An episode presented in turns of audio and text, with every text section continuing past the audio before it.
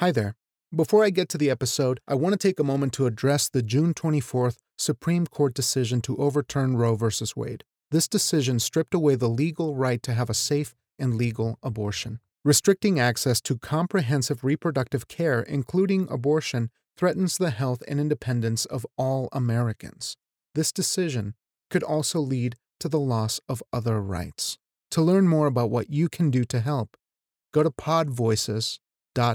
podvoices.help. I encourage you to speak up, spread the word, and please take care. Now, on to the conversation.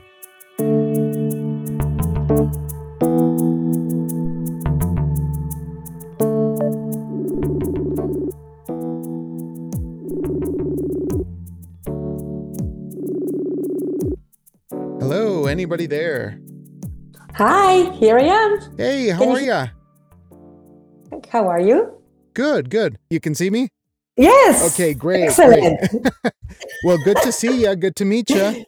It's very good to meet you too. Yeah. Oh, awesome. Well, I was actually going to tell you I'm really excited to get to talk to you today because I think you um obviously a la gente mexicana, I got to I got to make sure that I get more uh compatriots as they say on the podcast. Absolutely. Yeah.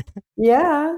Represent. That's right. And you you have a wonderful story to share with people. So Oh. I'm I'm really excited to get to know more about how your journey began. And we can go Mhm. back all the way all the way to Mexico to see where the story begins for you, if that's okay. Okay. Absolutely. Yeah. Yeah. Um, well, let's see. I was trying to think. Um, I think a, a good beginning is is just my family because uh, my family are such gossips. You know. They love gossip they love stories and they spend like as much time as possible just chatting about people you know loved Mm. ones and neighbors and etc and so that's my family really. You know my grandma you know you would just sit her with a cup of coffee and she would just go go at it you know like oh your aunt you know when she was young she used to do this. So for example i remember you know like and it was you know of course about loved ones but also you know th- there was so much um there was so much um like snide little comments and stuff. Uh, i remember Mm. for example one one of the families was the the seven capital sins. That's what they were Oh. called you know? So you know like seven siblings and they were all Uh-huh. that bad. They were seven capital sins.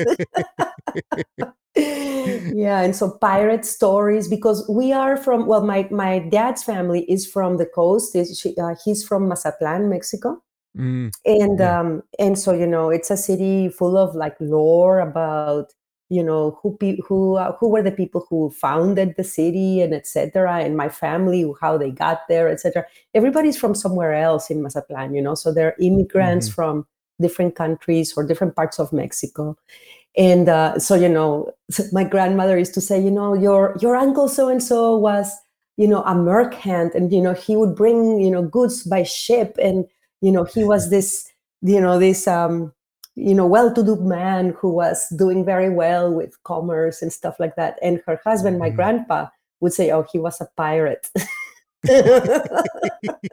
and you know that that kind of tends to happen a lot in in Mexican families I've realized where there's like either a mythology or then this revelation of of truth that has nothing to do with what actually happened. exactly And do you think that that's something that inspired you to tell stories or is that kind of how things began for you in that aspect?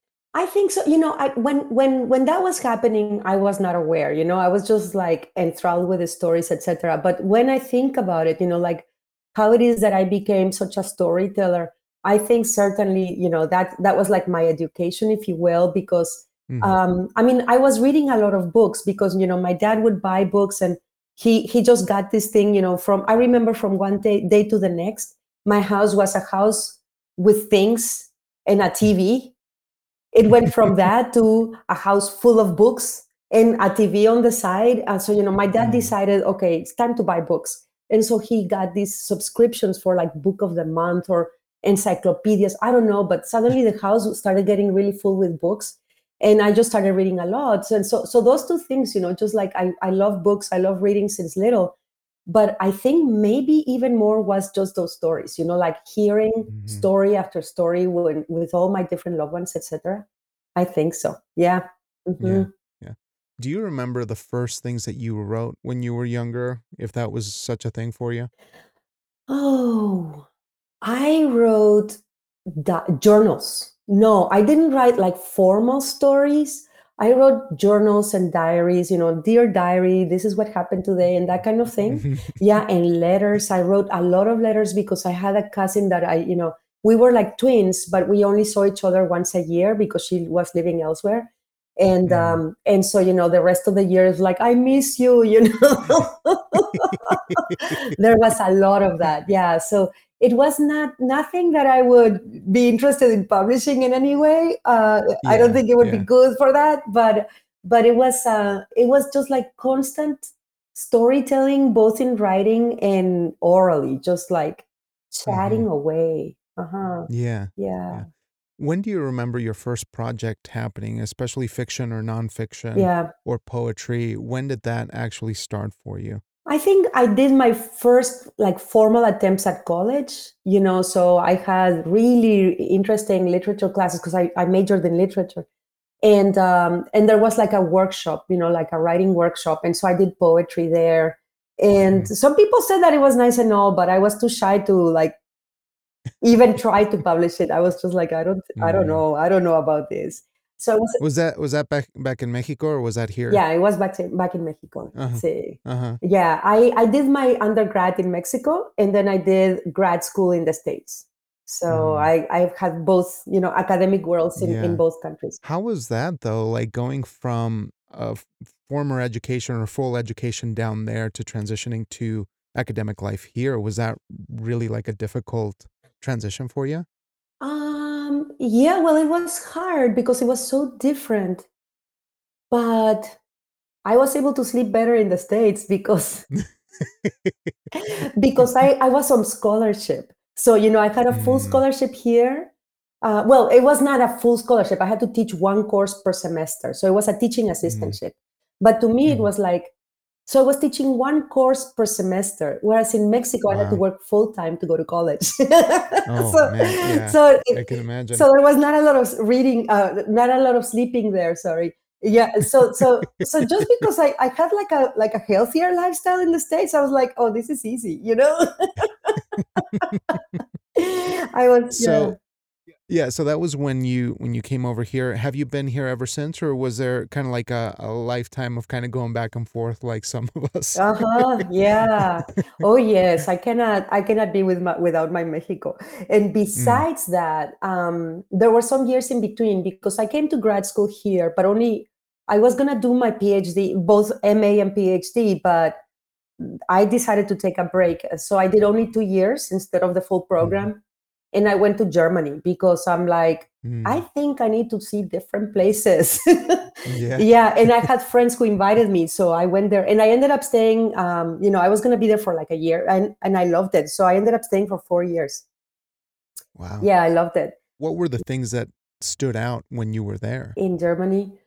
Yeah. Well, I just wanted to see different places, really. And when I got there, I really loved it because um, I had really good friends. Um, I got a nice job, you know. So they, um, my friends wanted to learn Spanish, and I'm like, yeah, good because I need a job. so, so that was great. I just, um, you know, they connected me to their friends, and so then I had like a group of, like a number of students, and and that's how I paid my my bills.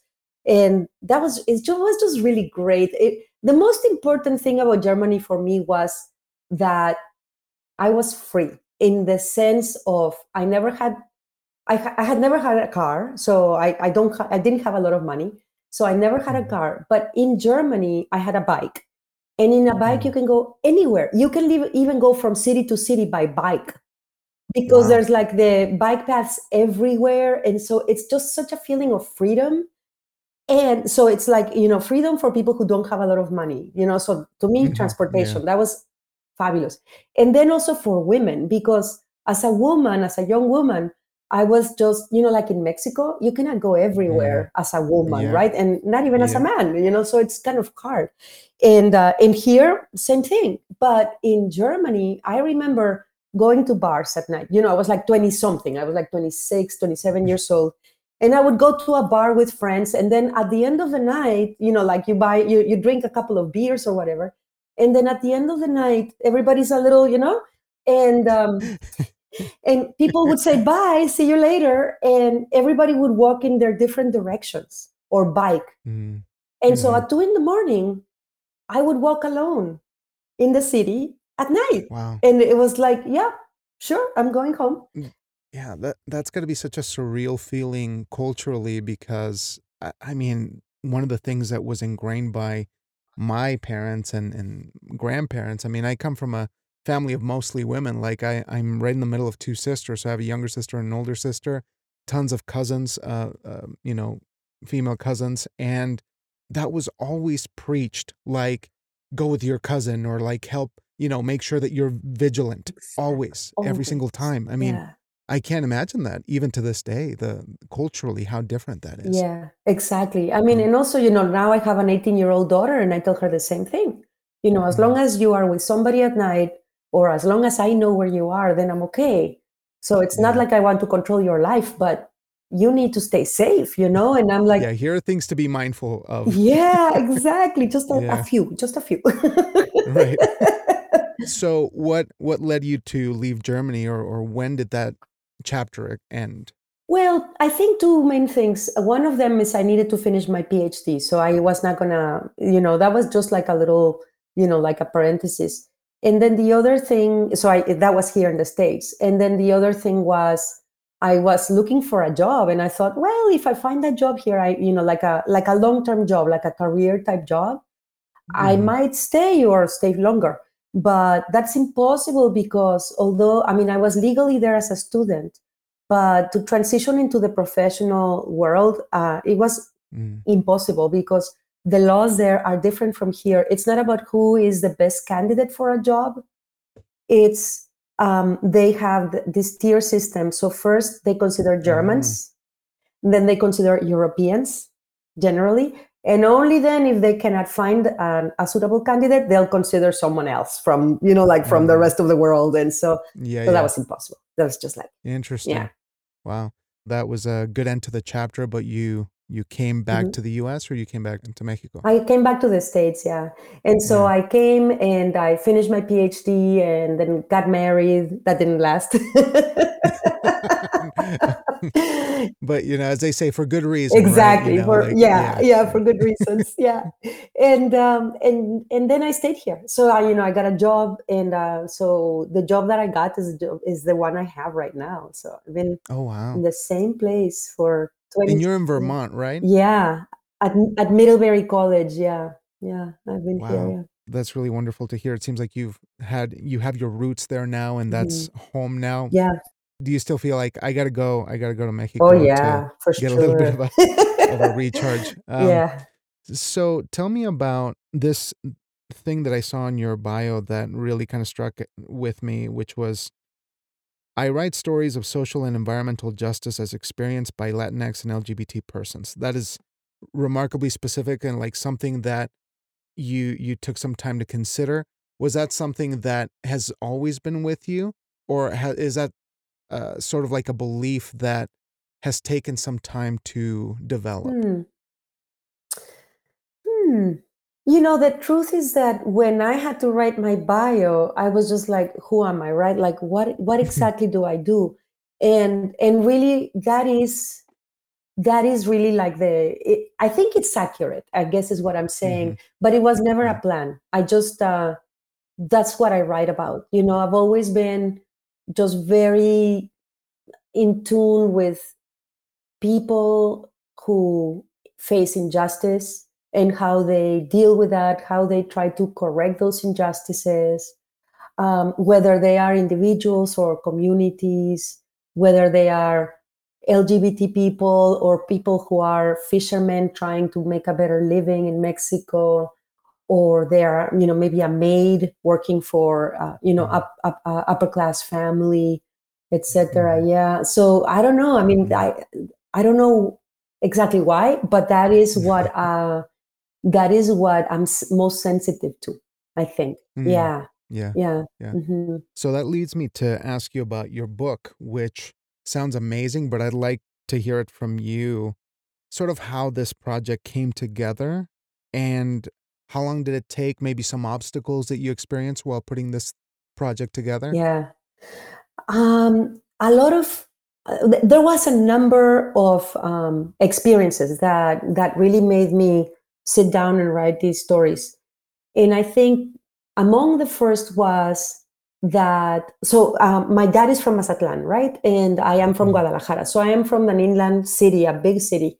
But every year, twice a year at least, we would go on vacation, you know, for a week or two to Mazatlan because Mm. of his family, because you know we had extended family there, and it was lovely, and um, and so that was like my second home, and it was really like paradise because it was like freedom and the ocean and and my crazy family, and it's, it was just like you know, it's like like when you have an ex, uh, your, your nuclear family, you feel love and surrounded by protection, right? But when you have an Mm. extended family that is kind of the same, it's just like you know, it just magnifies. It's just like you feel like Mhm. you're in this village of people who love you, and it's just so wonderful. Mhm.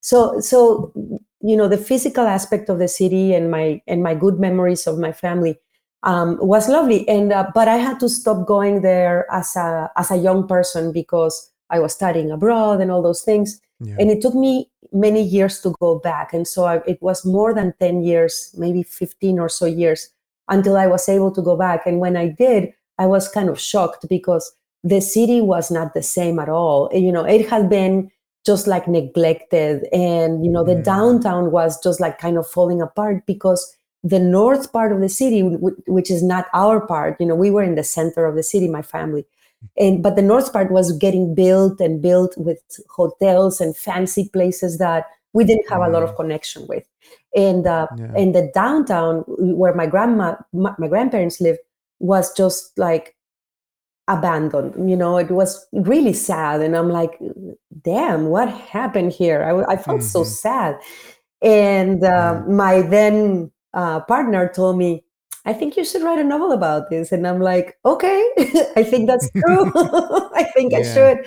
So that's one of the things. And and there were others. There were other experiences that that really just like compelled me to do this. And uh, so another one for example is in another one of those trips and it, this was not in mazatlan it was in a different beach.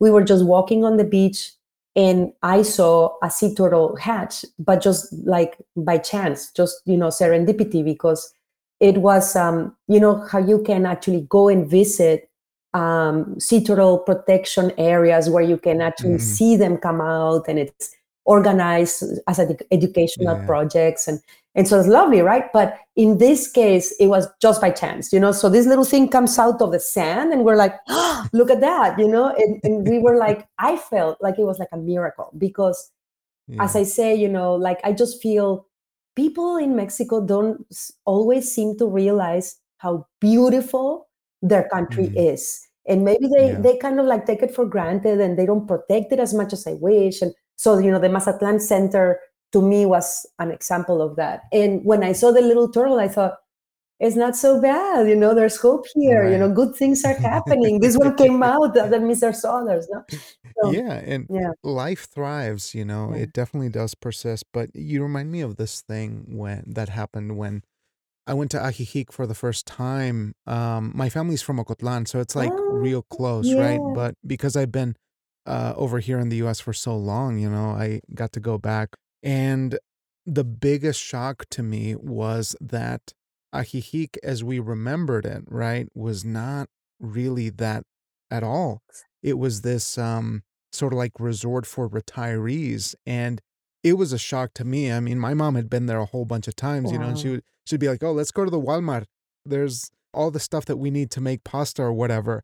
And it was just this feeling like, "No, that's that that's a completely different world. Yeah. I came here to experience my culture, you know, like my my grandpa was from those areas and now it's something completely different." Exactly. And Yeah. I think to to some of us to see that to experience it is is kind of heartbreaking, but um do you feel like you were more like you wanted to preserve it with with a sense of joy or were you upset by this were you sort of like kind of thrown off by it because that's definitely kind of how i felt Yes, I was thrown off. I was quite thrown off. I, I Mhm. just felt very despondent about it, frankly.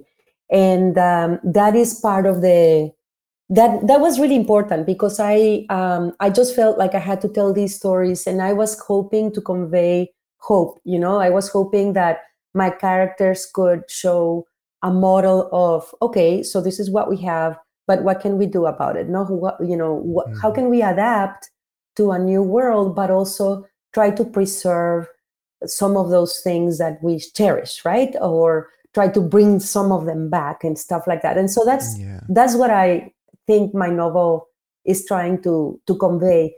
But uh, so I have another story actually because it's so funny. So anyway, so last year when I was getting ready to publish the book, I was telling these kind of things to my editor, and I told her, you know what? Just let me let you know that Mazatlan is not falling apart anymore. You know, so the Mhm. center has seen a resurgence.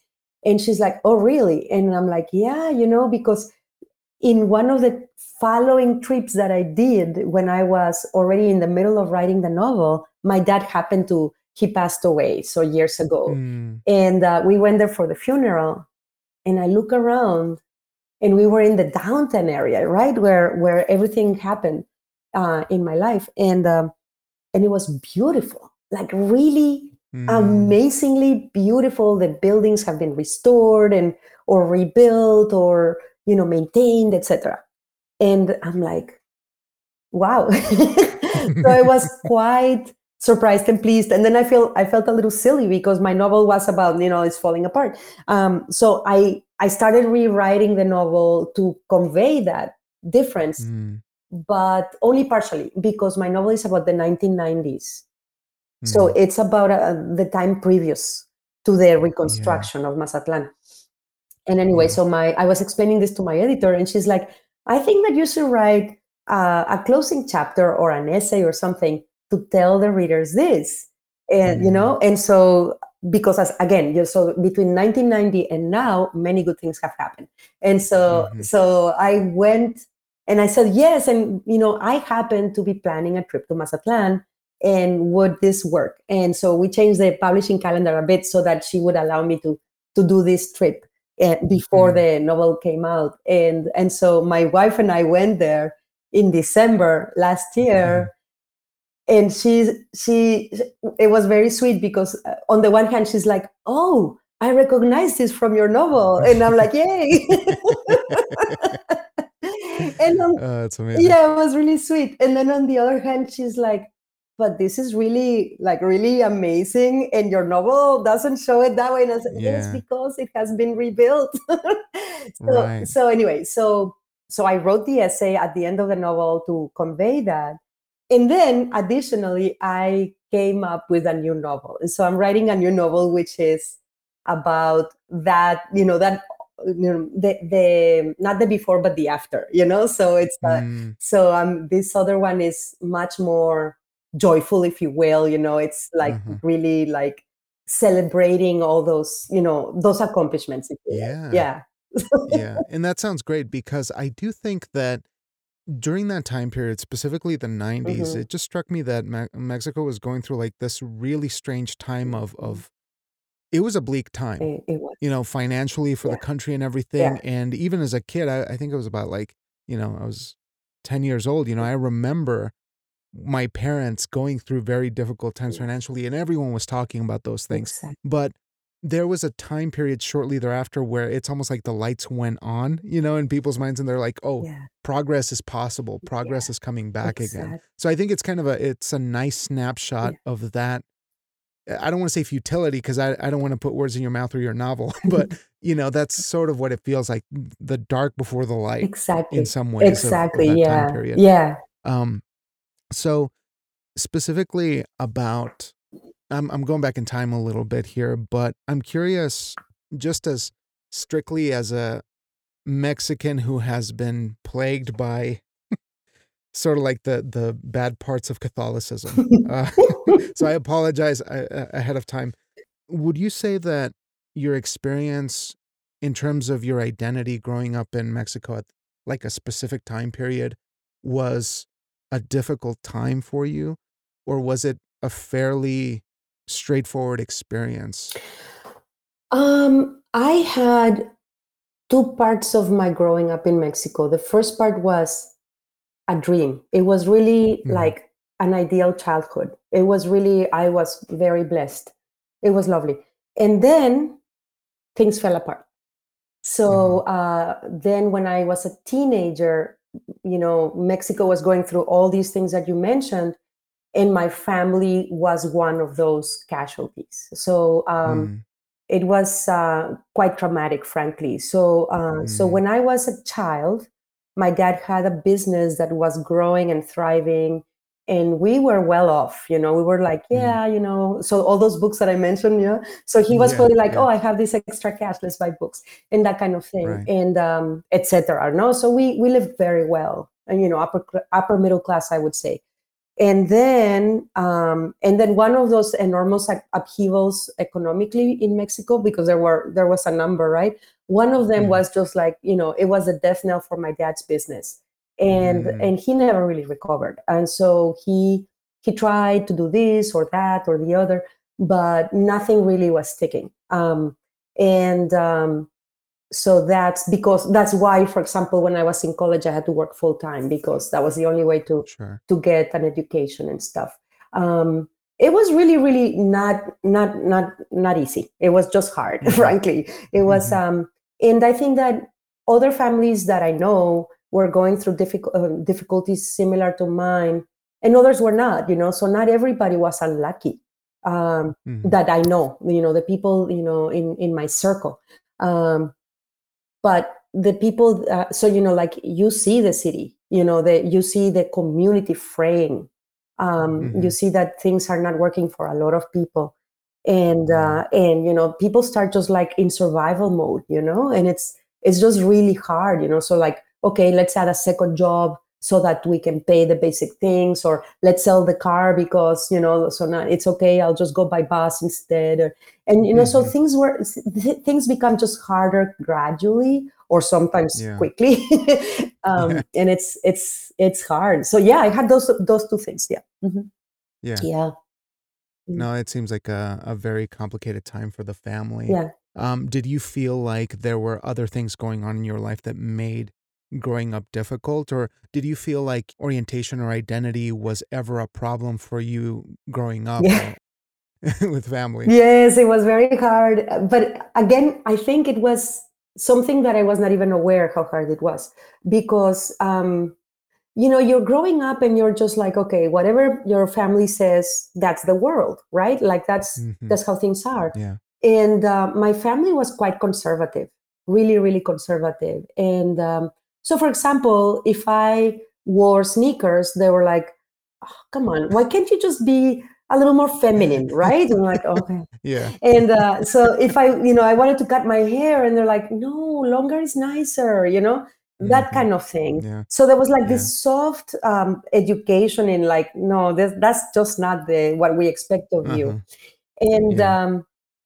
and i think that so it's um it's it's interesting that the, the order in which you're asking questions because i think that the the money problems that my family had really pushed me to because my dad went into depression. He was really depressed. Mm. and i think um, that really pushed me to try to be a better daughter you know Oh, and yeah. and so instead of being more rebellious or like you know sorry but i'm gonna wear my sneakers and i'm gonna chop my hair off and things like that Yeah. instead of that i'm like how can i be a better daughter how can i Mm. make them smile you know Yeah. and and Yeah. i think that that really affected me personally so because i was not even aware that i was gay i was i was so closeted that i thought all these crushes that i have on girls were just Mhm. like i really love my friend you know Yeah. Yeah. and that kind But it's it's one of those things where you start thinking more of your family and you say, yeah I need to sort of do damage control, right? In a way and minimize whatever I'm feeling, you know, is is not important. I need to make sure that family's okay. exactly. But that definitely takes a toll, yeah. I imagine. yeah exactly. Yeah so that was that was really hard and, and that really made my life uh, go into a certain direction you know? So you know so i married a guy and Eh, and and part of why i mean i i did that is i just wanted to have like a regular family. I wanted to make a happy Mm. family you know? So and i i always wanted to have kids. I i always did. And so i you know back then i had not even heard about in vitro fertilization or anything like that you know so i'm like okay Sure. if i if i want kids i need a guy You're like, this is the way that it happens. exactly so like i should have gotten better uh, you know informed before making those decisions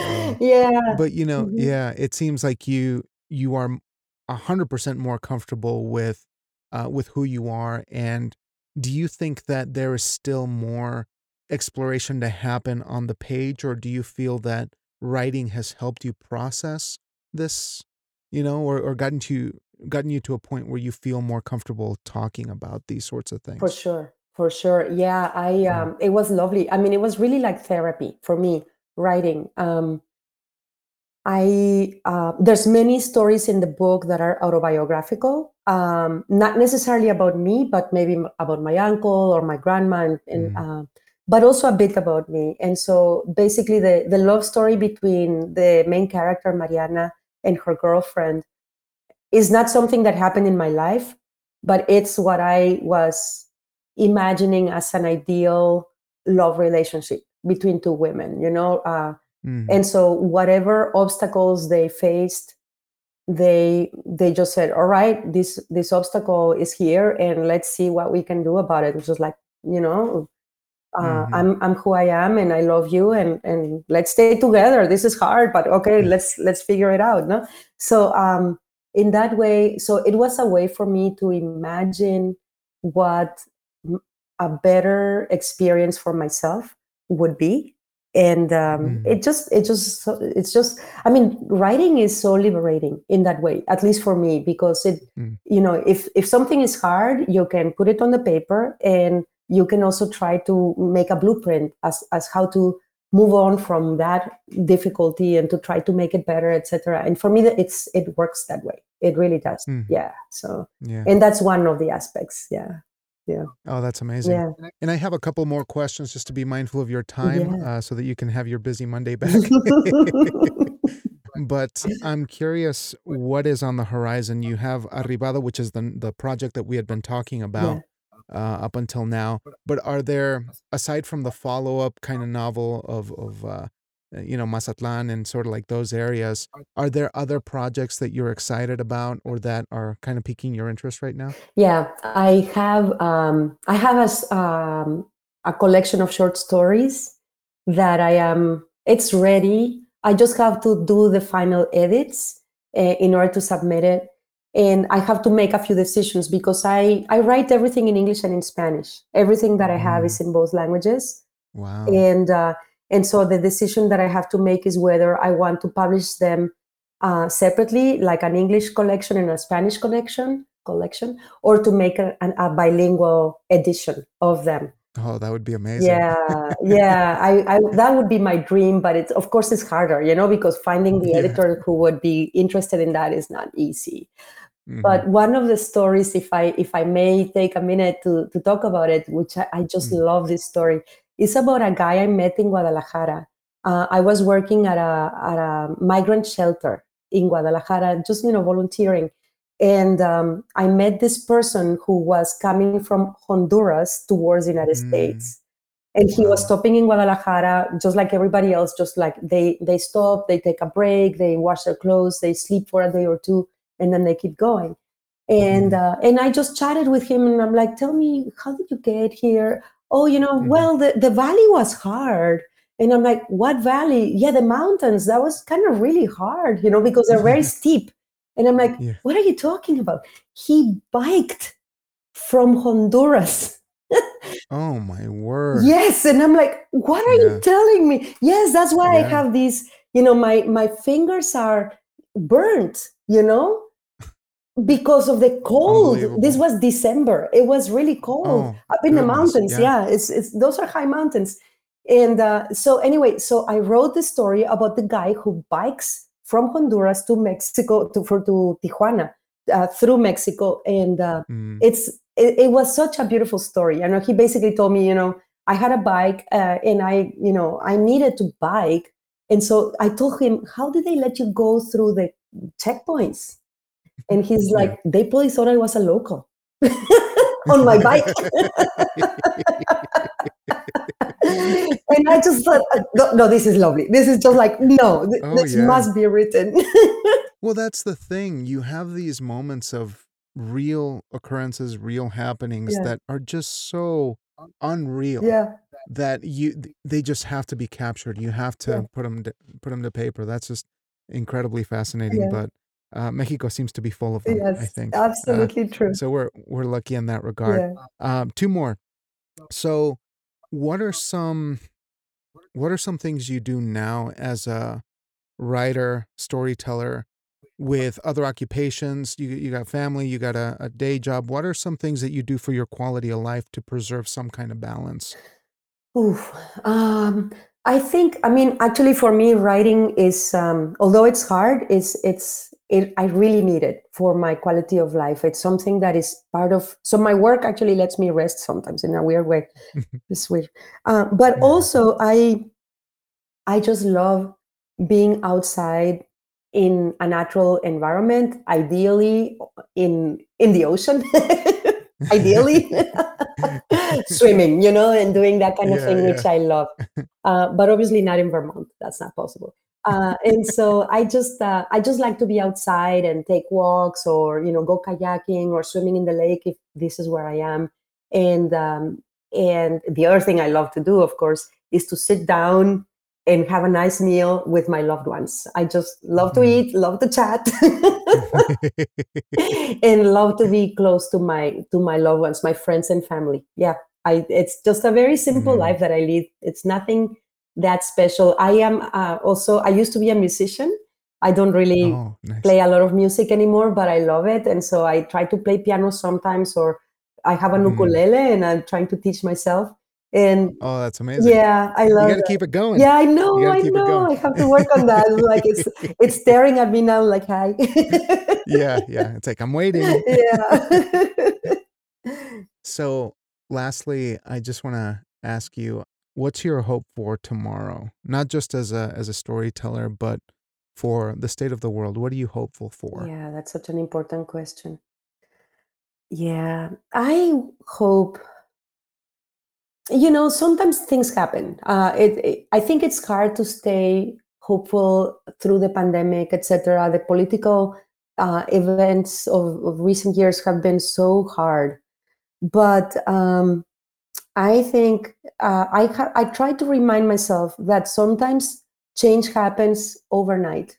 Sometimes surprising changes happen, and I'm not saying miracles. I you know I don't know if I believe in miracles. Many people do, but to me, uh, working towards something that where you don't see any progress does not mean that there's no progress, because Hmm. sometimes uh, all the work that you have done doesn't show until later and then it does. And then when it does it's like oh it's here you know? And so i Yeah. i think to me the future would be uh, a place that we arrive at after staying hopeful. That you know and Mhm. staying hopeful means keep at it. I mean just like work on it. Just like take care of the environment take care of each other you know? Wear a mask if a mask is necessary to prevent illness etc you know um, just basically do the little things or the bigger Mhm. things because one day there will be a benefit that's that's how i want to see it i hope so yeah Beautiful. Mm. Beautiful. I think that about covers it and does it. So, uh, Estela, I want to thank you so much for your openness today, for sharing so much of your life story, and really, honestly, for inspiring me because to to meet somebody who's from my neck of the woods, who has done so much, who who continues to write and develop and work on their craft is, I mean, I get kind of emotional, but it's a pleasure to talk to you Thank and to get to connect with you today thank it's you just so lovely. So I can't wait to uh, to check out the book, and uh, we are going to put some links in the episode description so that folks can take a look. And uh, where else can they find you? What's your website? my website is estelagonzalez.net So Gonzal- Gonzalez has Z and another Z. EstelaGonzalez.net. Yeah. And so Two Z's. uh-huh, Don't forget two Z's. two Z's. Z's. Okay. Well, I will leave you be, but Estela, thank you again so much for your time and for being awesome. I, I really hope that we get to talk down the road. You are awesome. I really appreciate it, appreciate it. Thank you so much. I really, really love this experience. Thank you. You have a wonderful day. Thank you. You too. Take care. Bye. Bye. Hey there. Before I go, I just wanted to thank you for listening to the podcast. If you're enjoying Arts Calling, please consider rating and reviewing the podcast wherever you listen to these episodes. Every little bit helps to bring awareness about these wonderful artists that we're featuring on this podcast. And don't forget to say hi. I'm over on Twitter at CruzFolio, and I would love to hear from you, love to know what you're working on, and I wish you the best in life and craft. Make art, make haste, and much love.